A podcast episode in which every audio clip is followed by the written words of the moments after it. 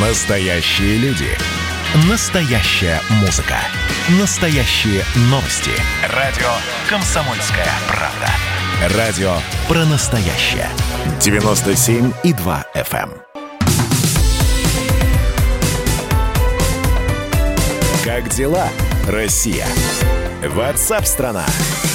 На Камчатку отправляемся. Там, в общем, что-то странное происходит. Друзья, если вы живете на Дальнем Востоке, если вы сейчас нас слышите, может быть, вы сами видите, да, то, что происходит на Халактырском пляже, на Камчатке, пожалуйста, позвоните, напишите, расскажите, что там происходит, какие ходят слухи, какие разговоры и, в общем, какой запах доносится с пляжа на Камчатке. В общем, тысячи морских животных обнаружили на берегу Халактырского пляжа.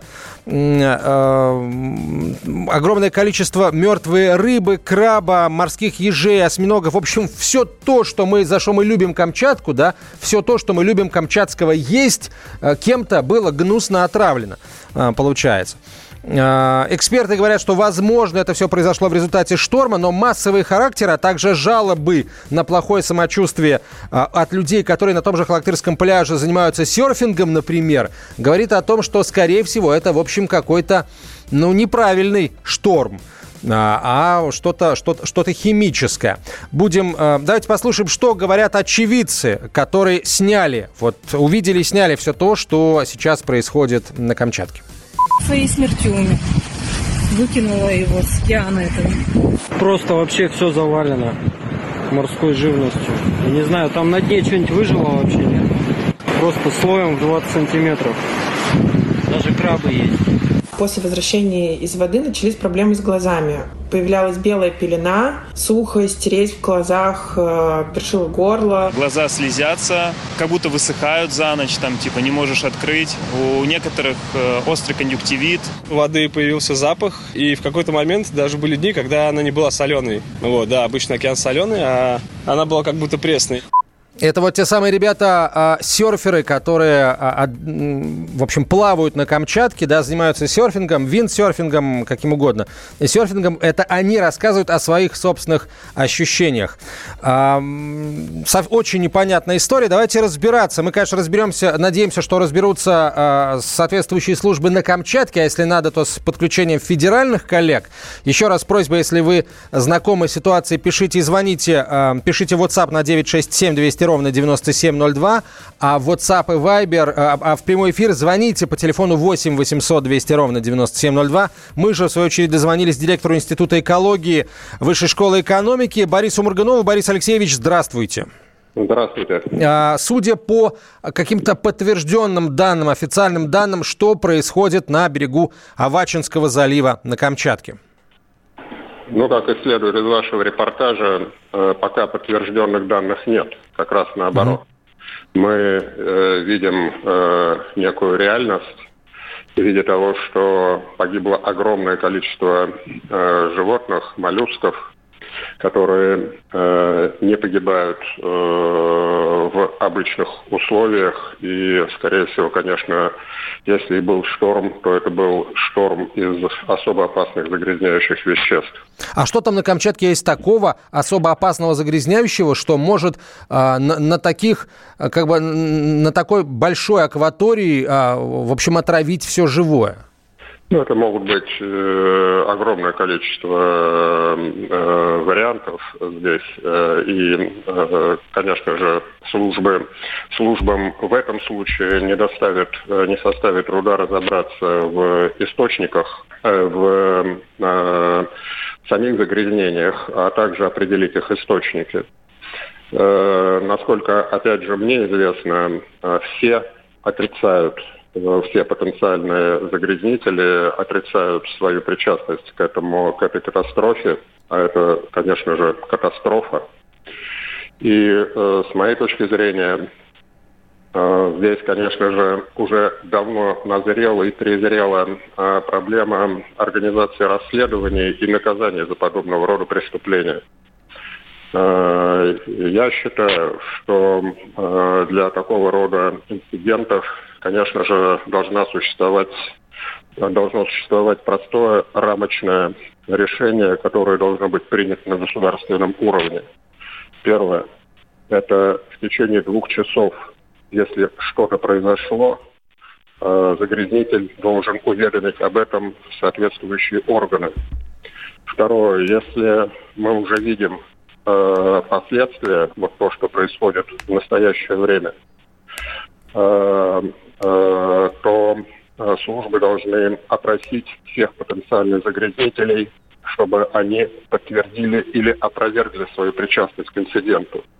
И это уже, если загрязнитель сообщил сам, это штраф и устранение последствий. Если это опрос и э, загрязнитель признает свою вину, это штраф в двойном размере и устранение последствий. И если все отрицают, как происходит в настоящее время, то это уголовная ответственность для, ответ... для лица, которое э, отвечало, ну, которое э, ответственно за эту катастрофу. И там пятерные штрафы и устранение экологических. Борис Алексеевич, да. Абсолютно, что называется, здравая идея, безусловно. А вот что смущает. Получается, что а, там сейчас, на Камчатке, или давайте, например, вообще в, в целом говорить да, о а, прибрежных регионах нашей страны, нет какой-то службы мониторинга. И это, если честно, немножко пугает, потому что Камчатка – это, э, это регион, где добывается треть всего объема рыбы, вылавливаемой, вылавливаемой российскими рыбодобытчиками в российских водах. Треть, тридцать процентов.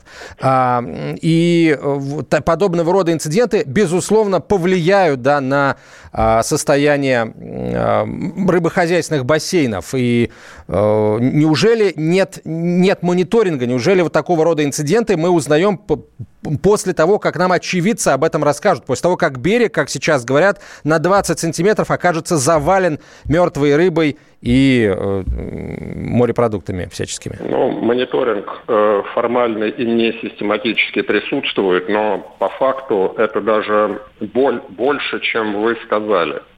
Э, вы совершенно точно подметили, что это проблема для биологических ресурсов, но вот в чем проблема?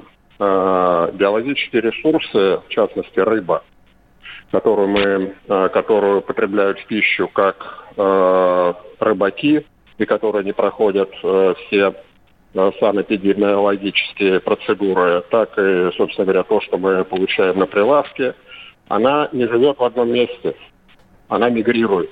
И часто эти миграционные пути составляют тысячи километров.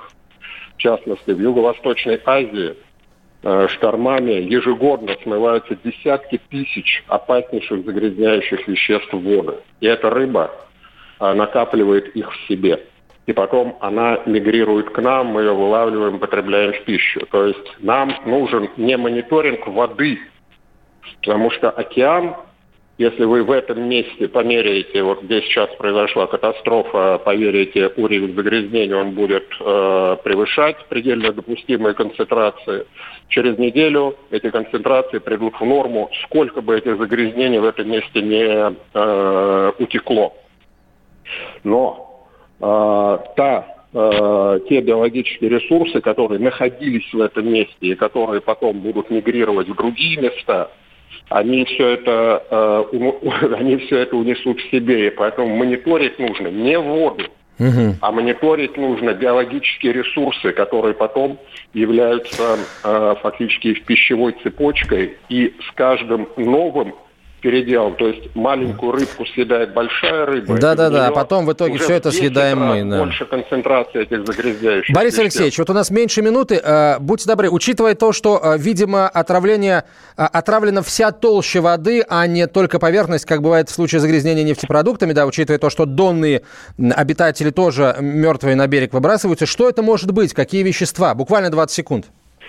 Ну, вы, опять же, вы сами, этих веществ может быть большой спектр, но это те вещества, которые оседают на дно, это могут быть именно опасные, стойкие органические загрязнители, которые mm-hmm. именно уходят на дно, раз погибли. По- спасибо большое, ресурс. Борис Алексеевич. Спасибо. Борис Моргунов был на прямой связи со студией, директор Института экологии Высшей школы экономики. Продолжим после рекламы и новостей. Как дела, Россия? Ватсап-страна!